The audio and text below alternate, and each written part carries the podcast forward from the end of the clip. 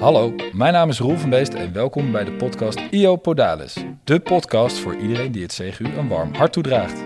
Vandaag is Wijnand Speelman te gast. Voor mij een bekend gezicht omdat hij die lange jongen van een paar jaar boven mij was. Maar tegenwoordig timmert Wijnand ook op nationaal niveau aan de weg met zijn ochtendshow bij Radio 3FM. We gaan het hebben over zijn herinneringen aan school en hoe het CGU zijn latere loopbaan en leven heeft beïnvloed. En het zou zomaar eens kunnen dat hij nog goede raad heeft voor leerlingen die nu op het CGU zitten. Op wat neem je mee?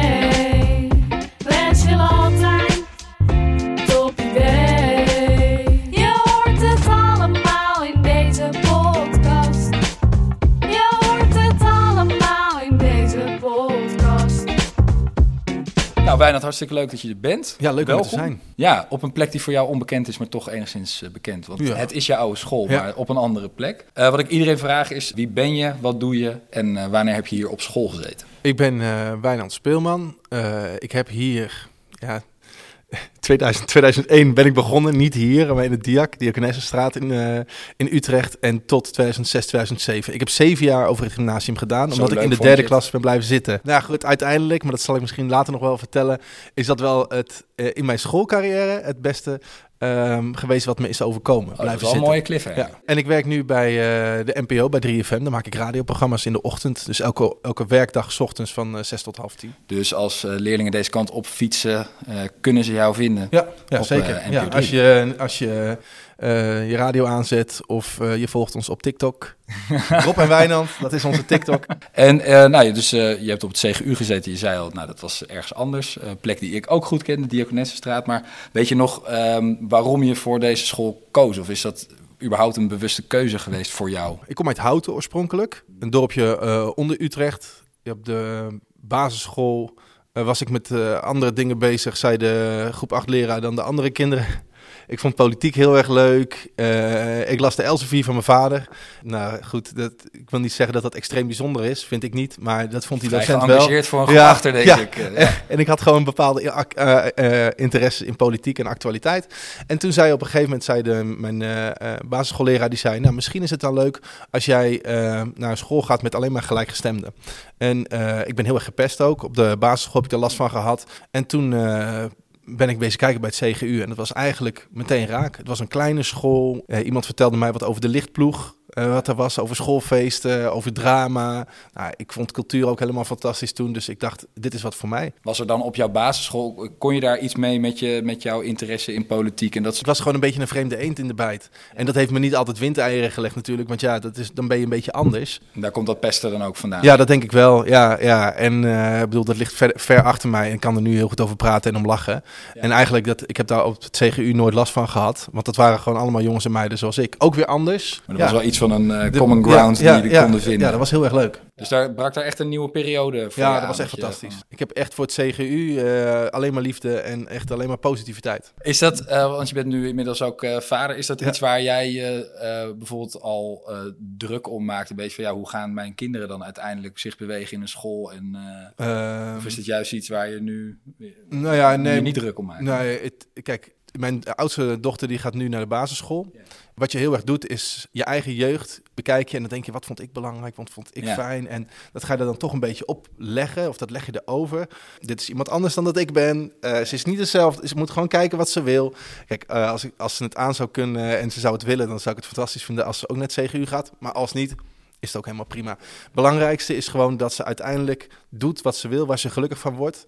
Want uh, ja, daar kom je het verste mee. Oh, hoe, hoe zit dat bij jou dan? Want je, uh, je bent dan nu uh, radio-dj, maar is dat, wanneer is dat voor jou begonnen dat je dacht van... hé, hey, dit is serieus een optie wat ik wil gaan doen? Nou, um, mijn vader heeft aan de TU Twente gestudeerd. en die was altijd bezig met techniek. Thuis ook. En dat vond ik helemaal fantastisch. Mijn moeder heeft verpleegkunde gestudeerd en is uh, uh, later uh, gepromoveerd. Ja. Maar goed, ja, ik had mijn ouders als een soort van voorbeeld. Ik denk dat heel veel kinderen dat hebben. En ik dacht van, nou, dan ga ik dat maar een beetje, een beetje volgen. Tegelijkertijd had ik in die periode, op mijn middelbare school, had ik ook een krantenwijk. Want mijn vader zei, je moet wel werken voor je geld. Dus ik had een krantenwijk en dan moest ik heel vroeg op, zes dagen in de week. Ik werkte op zaterdag ook nog in een slagerij. Dus dat was best wel doorbeuken. Opstaan, dat, ja, dat was je al wel gewend. Ik, had mijn, als, ik had mijn krantenwijk er al op zitten en dan ging ik nog naar school. En, maar in de ochtend luisterde ik toen altijd naar eh, de, de radio en dat was eh, Giel Belen die ik hoorde. En ja, dat vond ik echt magisch. Ik, had de liefde voor muziek, cultuur vond ik heel vet, net al zei. En muziek ook. En wat hij deed, dat vond ik gewoon helemaal fantastisch. Wat, wat Dus- deed hij dan? Wat, wat, Ja, wat is zo bijzonder aan hij zijn maakt radio? personality radio, zoals wij dat noemen. Ja, eh, what you hear is what you get. Hij is gewoon eh, wie hij is en hij deelt zijn leven. Dus er zijn heel veel momenten uit zijn leven. Bijvoorbeeld wat ik vaker aanhaal, het overlijden van zijn vader. Ik weet nog precies waar ik was op het moment dat hij dat vertelde. En hij vertelde dat niet aan alle luisteraars. Tenminste, dat deed hij wel, maar ik had het gevoel dat hij het aan mij Ja, vertelde. precies. Onbewust eh, werd ik een beetje verliefd op de radio. Toen slaagde ik voor mijn eh, eindexamen uiteindelijk. En toen dacht ik, oké, wat ga ik doen? Nou, ik ga dan mijn moeder maar volgen, weet je wel. Het gaat dan geneeskunde worden, want ja, weet je wel, radio.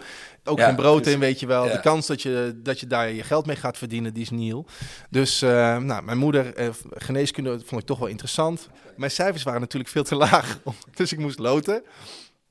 Ik werd niet ingelood en toen dacht ik, nou wat is nu de optie? Zij-instroom. Dat kon met bewegingswetenschappen. Dus ik ben naar de VU gegaan. Ik heb een half jaar daar in de collegebanken gezeten. Primitiveren, primitiveren van primitiveren. Nou, ik dacht, ik En de word klapschaats de hele tijd Oh, ik komt natuurlijk. helemaal Ja. gek, weet ik. En toen kwam ik bij mijn vader en toen zei ik, pa, ik zie het niet meer zitten. Ik denk dat ik ga stoppen. Toen zei hij, waarom? Ja, ik word hier gewoon niet gelukkig van. En waar dan wel? Wat zou je dan echt willen? Ik zei, ja, ja, ja, bij de radio. Toen zei hij, waarom zeg je nou ja, ja, ja? Ik zeg, ja, gevalletje vele geroepen, weinige uitverkoren, toch? En ja, de kans dat ik er ooit geld mee ga verdienen. Toen zei hij, maar is dat dan het allerbelangrijkste? Ik zei, nee. Nee, nou goed, het is wel handig. Hij zei, maar wat is nou het allerbelangrijkste? Ik zei, dat je plezier hebt in wat je doet. En ik ben toen een hbo-opleiding gaan doen.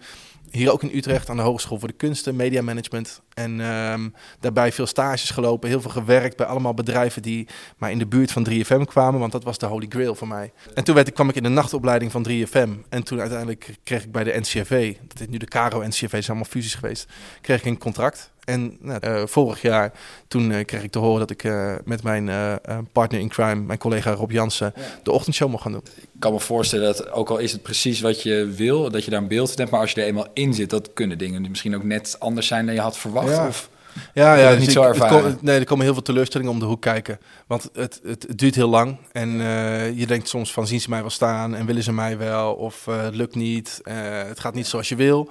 Ehm, dus het maar vraagt ook wel wat geduld, toch? Ja, zeker, ja, zeker. En doorzettingsvermogen. Ja. Ehm, maar uiteindelijk, ja, dit, dit, voor mij is dit gewoon het allerleukste wat er is.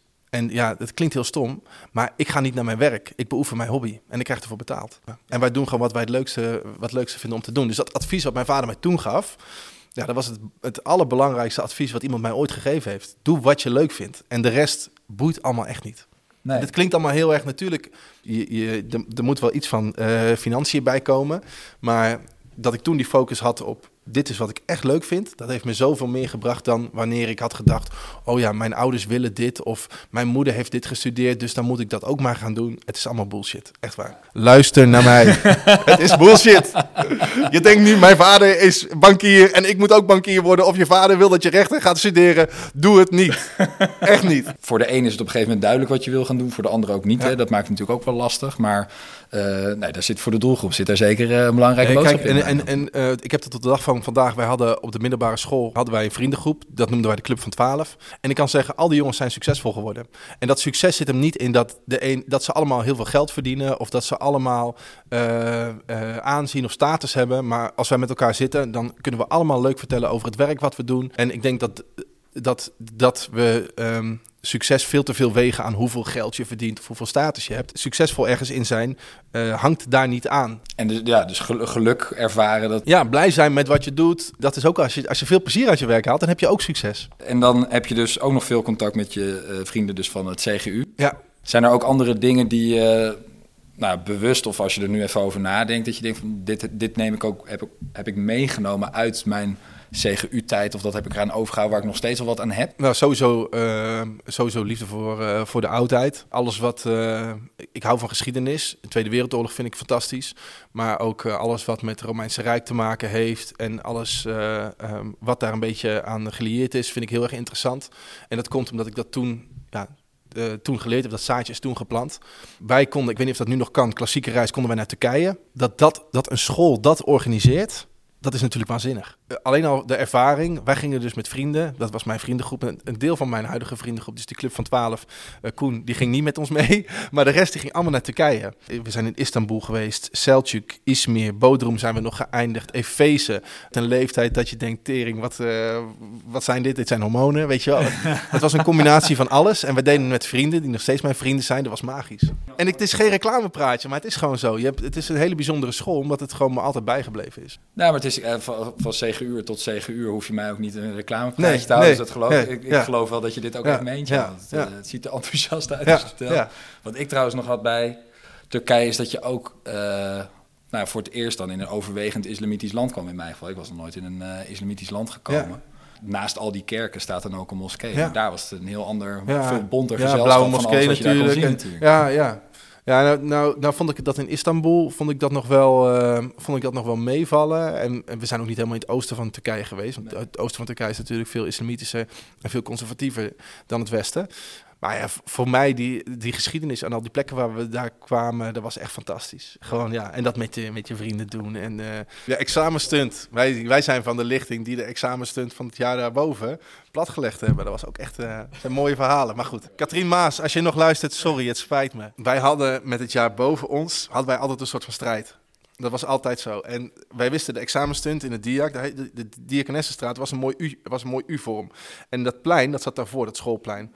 Dus daar op dat plein was altijd de examenstunt en dan kwam je allemaal binnen. Maar wij hadden zo'n aversie tegen die, dat jaar boven ons, dat we dachten, oké, we gaan in actie komen. Dus wat wij gedaan hebben, we bivakmutsen, we hebben eh, strijkers, eh, grote rookbommen zelf gemaakt. Want dat kon je toen net op internet vinden hoe je dat moest doen. We hadden piratenvlaggen, eh super soakers met pure limonade erin, wat allemaal plakte. ehm, waterballonnen met azijn erin. Ja, het is echt heel slecht dat ik het zeg, zeg maar. niet- Doe het niet. En eh, toen is die hele stunt stilgelegd. Er, een deel van ons is gepakt. Die hebben een schorsing gekregen van twee dagen of zo. We moesten allemaal weer opruimen. En eh, nou ja, dat was het. Het klinkt heel zielig als ik het nu vertel. Maar je bent jong en je denkt, ja, dit gaan wij gewoon rocken. Dus alleen al in de, in de beleving, zeg maar, zit, de Ja. CG, zit CGU daar Ja. nog wel. En je zegt passie voor geschiedenis, dat dat is meegekomen. Is er ook nog een, een docent of zo waarvan je denkt van... eh, ja, dat was, dat was wel echt iemand waar ik heel erg naar opkeek... of juist die ik heel gewoon leuk vond... eh. Nou, iedereen was wel gek op Misha, dat was de dramadocent. Dat was wel echt een hele warme persoonlijkheid. En eh, die was ook echt wel... Echt wel eh, nou, iedereen ging met heel veel plezier naar drama. Ehm, Henk en Martijn, oude conciërges, Onno ook. Ja. Eh, dat waren echt gewoon hele lieve gasten. Dan, dan was je wel eens in paniek of er was iets, iets thuis gebeurd wat aanrelaxed was... of op de weg ernaartoe. En dan kwam je daar en dat waren gewoon volwassen gasten. En die, die stonden gewoon altijd voor je klaar. Die begrepen van, oké, je bent nu te laat... maar je hebt een goede reden en ik neem je even mee... of blijf even bij mij het hokje zitten, kom even op adem, weet je wel. Eh, Adriaan Miltenburg was altijd... eh Oud, conrector, oud later conrector, was, maar was, rector. was Ja. ook heel aardig. Douwe Werkman, God hebben ze ziel, oud godsdienstleraar, was echt fantastisch, want hij benaderde godsdienst op een hele andere manier. Dus wij hebben eh, Harry Krishna's binnen gehad, eh, islamitische leiders, mensen van de Joodse gemeenschap. Alles haalde hij gewoon binnen om over religie in de breedste zin van het woord te vertellen. Frans Benders, Duits, hij bracht met een soort van humor, bracht hij die taal. Ja. Maar ik heb ook gelezen dat jij, ik heb heel even research gedaan, maar dat jij ooit eh, een heel ander beroep voor ogen had. Maar dan was ik even benieuwd, hoe lang geleden is dat? dat Dominee? dat- oh, die heb ik niet eh, gevonden. Nee, ik had, eh, ik had eigenlijk trucker gevonden. Of, Ja, vrachtwagenchauffeur. Ja. Ja. dat was de allereerste, ja. En eh, welke leeftijd was je toen? Poeh, dat was echt basisschool nog, eh 7, 8 jaar denk ik. En vroeg ik aan mijn vader of hij wilde stoppen bij de tankstations. En dan ging ik daar vrachtwagens kijken. Ik hou van mensen die een beroep hebben wat gewoon bijzonder is. Als in vrachtwagenchauffeur, liefde voor de vrachtwagen, kilometers rijden. Daarna wilde ik dominee worden, want ik kwam vroeger nog met mijn ouders nog wel eens in de kerk. En die gozer die kon me lullen en iedereen luisterde. Nou, ergens zit dat er nog steeds in. Daar want zie ik hou, duidelijke link, eh, ja, dat zit ja. er nog steeds in. ja, dat vond ik, vind ik nog steeds heel erg leuk. Is dat, is dat misschien iets dat je, je, je hebt bij, bij jezelf misschien een soort eigenheid op een gegeven moment geconstateerd dat je merkt van, nou, ik vind duidelijk dingen interessant die anderen misschien niet zo interessant Ja. vinden. Dat je, nou, als eh, trucker ben je natuurlijk op jezelf aangewezen, kun je doen wat je wil, zou je kunnen zeggen. Ja. Dominee is nou, die figuur die inderdaad de mensen meeneemt, maar hij, hij vertelt het verhaal. En als DJ vertel jij ook het verhaal, dat doe je misschien samen. Of zit ik nu een verband uit te rekken dat het wat jou betreft niet is? Eindstand hou ik gewoon. Vind, vind- het allermooiste vind ik gewoon verbeelding. Voor mij, ik kan nu met iedereen waar ik toen zo'n interesse eh, in, voor had. Een vrachtwagenchauffeur, die spreek ik. Een dominee komt bij mij in de uitzending. Ja. Eh, doktoren, het maakt niet uit. Iedereen kan inbellen, iedereen is onderdeel van onze show. En ik pak dus telkens eh, stukjes van hun wereld en het komt allemaal samen op de radio. Ja, en zij mooi. vertellen iets, ze zijn onderweg en daar heb je een beeld bij. Iemand zit in de auto onderweg, daar heb je een beeld bij, die vertelt een verhaal.